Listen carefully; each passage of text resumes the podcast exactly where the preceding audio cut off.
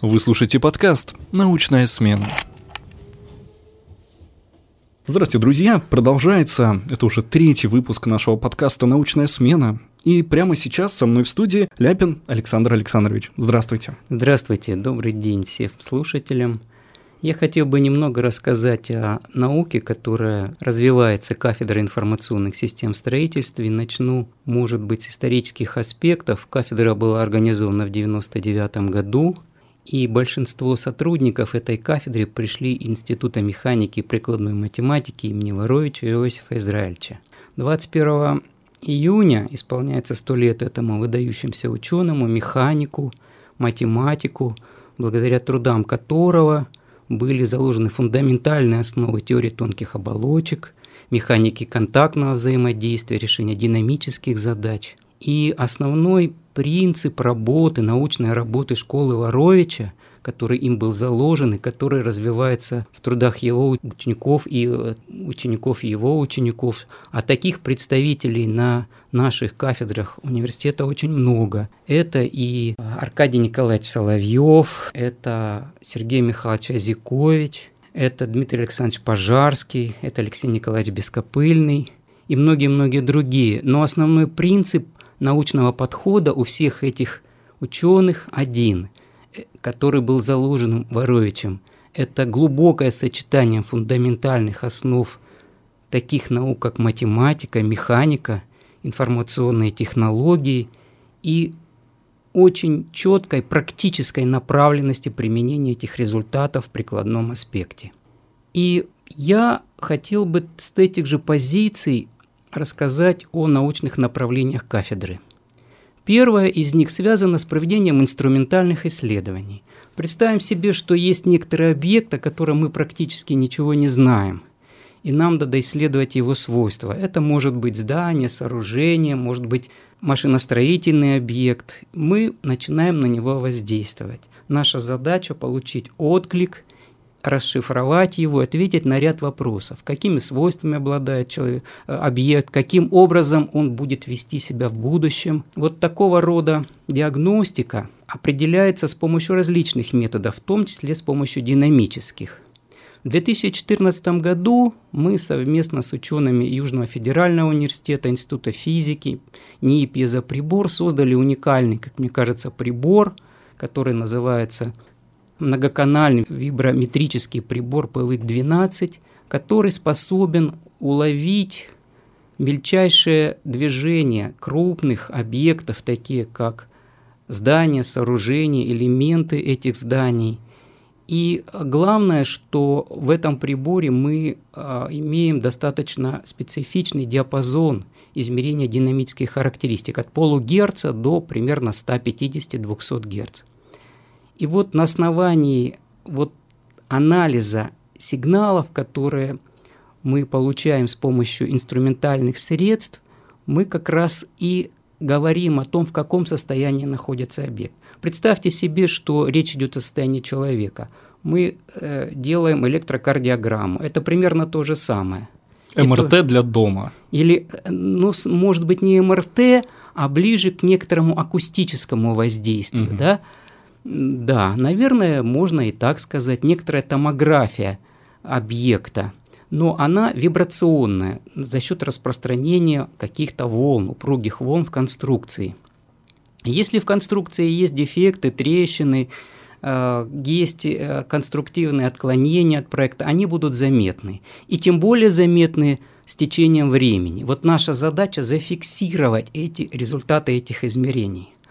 А второй аспект, он связан с тем, что если бы объект был с четкими свойствами, если бы таких объектов было много, как, например, двигатели автомобилей, где вибродиагностика самое широкое применение. Ну, потому что они типичные. Ну, потому все, что да. они типовые, их много, можно сравнить сигналы между собой. Но представьте себе, даже в типовом строении дом отличается друг от друга. Почему?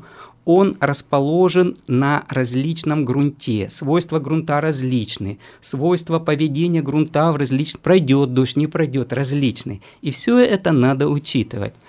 В результате, по сути, мы имеем уникальный объект, относительно которого мы мало что знаем. Но, накапливая данные о нем, с помощью измерительных средств, о которых я уже сказал, мы можем далее попытаться верифицировать эти данные. И вот здесь приходит второй подход, который мы тоже развиваем, это создание математической модели.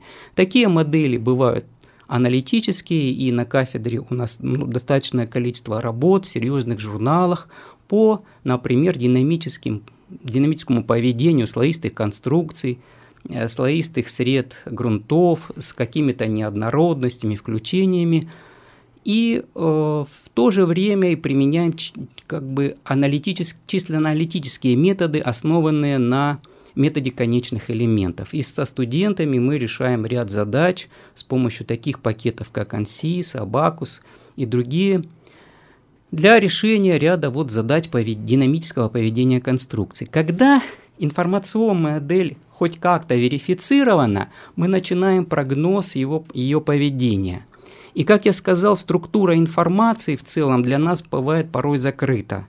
Мы не можем выделить а, сравнивая общие характеристики с математической моделью, мы не можем выделить особенности поведения объекта. И здесь приходит третий подход, о котором я хотел бы сказать, это применение механизмов машинного обучения, применение искусственных нейронных сетей. Это методы кластеризации, методы построения экспериментов, и благодаря этим методам, а, а, методам уже раскрывается внутренняя структура информации. Таким образом, мы можем определять свойства материала, свойства самих объектов. И э, в последнее время мы очень плотно занимаемся вместе с Бескопыльным Алексеем Николаевичем, например, над проблемой идентификации свойств материалов, ну, в частности, металлов, при ударном индентировании. Подход здесь точно так же. Мы имеем некоторую математическую модель, которая описывает поведение материала в пластической зоне. Однако условия проведения эксперимента могут быть различны. Представьте себе, если мы проводим испытания в лаборатории, то эти условия идеальны, и тогда математическая модель полностью описывает поведение объекта. Да, но сферической стали в вакууме у нас в стране не хватает. Не бывает. Ну да. И более того, речь-то идет не о том, чтобы определить конкретные свойства вот этого материала, а речь идет определить материала, который соответствует некоторой эксплуатируемой конструкции – а ее распилить, разобрать не представляется возможным. То есть эксперимент по определению свойств надо проводить на месте. Иногда эти условия существенно далеки от лабораторных. Это может быть делаться на весу, в люльке, подъемного крана и так далее. В результате э, устойчивость работы прибора нарушается. Наша задача объединить все результаты экспериментов таким образом, чтобы они относились к одному классу объекта. То есть решить задачу кластеризации, обучить нейронную сеть для всех условий проведения эксперимента, показать, что эти условия соответствуют одному материалу, какому-то провести кластеризацию. И затем, когда мы уже провели кластеризацию, вторая задача – это определить конкретные числовые характеристики этого материала – которые соответствуют пределу, ее пределу прочности материала, динамической вязкости, ну и каким-то иным интересным для инженерной практики свойствам. Вот эта задача также может решаться с помощью искусственных нейронных сетей, но она называется задача регрессионного анализа. Это следующий этап применения таких подходов. Но еще раз подчеркну, что ни один из перечисленных мною методов – ни инструментальный, ни математического моделирования, ни метод применения искусственных нейронных сетей не обходится сам по себе. Они все методы являются увязанными между собой. Каждый подкрепляет результаты другого. Чтобы И снижать тут... погрешность. Наверное, да, чтобы снижать погрешность, чтобы определять, верифицировать данные, чтобы э, для того, чтобы мы даже настроили прибор, нам нужно сначала смоделировать ситуацию, определить энергию удара, потому что э, в зависимости от того, э, с каким с какой энергией индентер воздействует на материал, очень зависит и результаты исследования. Это длина временного отклика, это параметры затухания сигнала, но другие характеристики, которые ну, пока, может быть, студентам э, не в полной мере известны. Но мы стараемся, чтобы благодаря обучению в бакалавриате и магистратуре как раз вот эти знания были получены. В этом году мы открываем новую бакалаврскую программу, которая называется «Интеллектуальные информационные системы в технике и технологиях». И, наверное, все нюансы проведения и эксперименты, ответы вот на эти практические вопросы будут отражены в виде дисциплин в этой программе. Мы научим ставить эксперимент, мы научим работать с аппаратурой, которая проводит измерения, мы научим математически моделировать ситуации, мы научим, наконец, использовать механизмы искусственного интеллекта. Знаете, мне это напомнило а, вот вся эта вот задача. Один такой анекдот, который а, в какой-то мере во время Советского Союза так немного иронизировал над инженерами. То есть а, задача измерить объем красного шара. Математик а, ширину, высоту посчитал объем. А, физик погрузил в воду, там объем воды вытянул, ну, посчитал то же самое. А, инженер достал книжку а, объемы красных круглых шаров и посмотрел значение. По справочнику. И вот, как я понимаю, мы стремимся, по сути, создавать эту книжку, вот некую вот прочность стали или каких-то других характеристик прямо на ходу с помощью нейронных сетей. Нет, наверное, не совсем так. Конечно, искусственная нейронная сеть в ряде случаев способна заменить эксперта в оценке состояния, в котором находится некоторый испытываемый объект, но ни в коем смысле, случае она не гарантирует правильности результатов.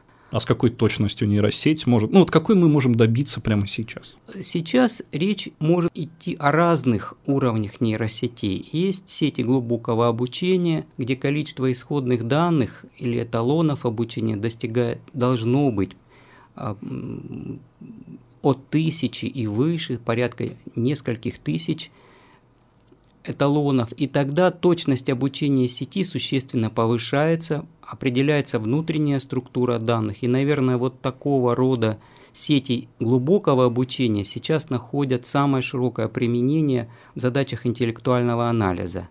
Иногда мы такого набора данных не имеем. И, наверное, речь вот сейчас при создании прибора ударного индентирования, при создании прибора оценки динамических свойств зданий сооружений, в целом о котором я говорил в начале, речь, наверное, идет сейчас о управляемом с помощью исследователя создании нейронных сетей, которые бы подстраивались под существующую ситуацию. Конечно, со временем будет происходить накопление данных, сеть будет дообучаться – но пока, пока в некоторых случаях количество эталонов, количество базы обучения, она недостаточна. Но, тем не менее, многие задачи решаются достаточно уверенно. Я не хочу сказать, что искусственные нейронные сети – это тот, может быть, единственный выход, единственная альтернатива которую следует совершенствовать и развивать, чтобы ответить на все задачи интеллектуального анализа. Вовсе нет. Э, к искусственным нейронным сетям, как известно, происходил ряд повышений интереса, иногда о них забывали практически полностью, потом интерес этот возобновлялся – Сейчас, как я уже сказал, этот интерес связан с применением многих новых топологических структур и использованием механизмов глубокого обучения.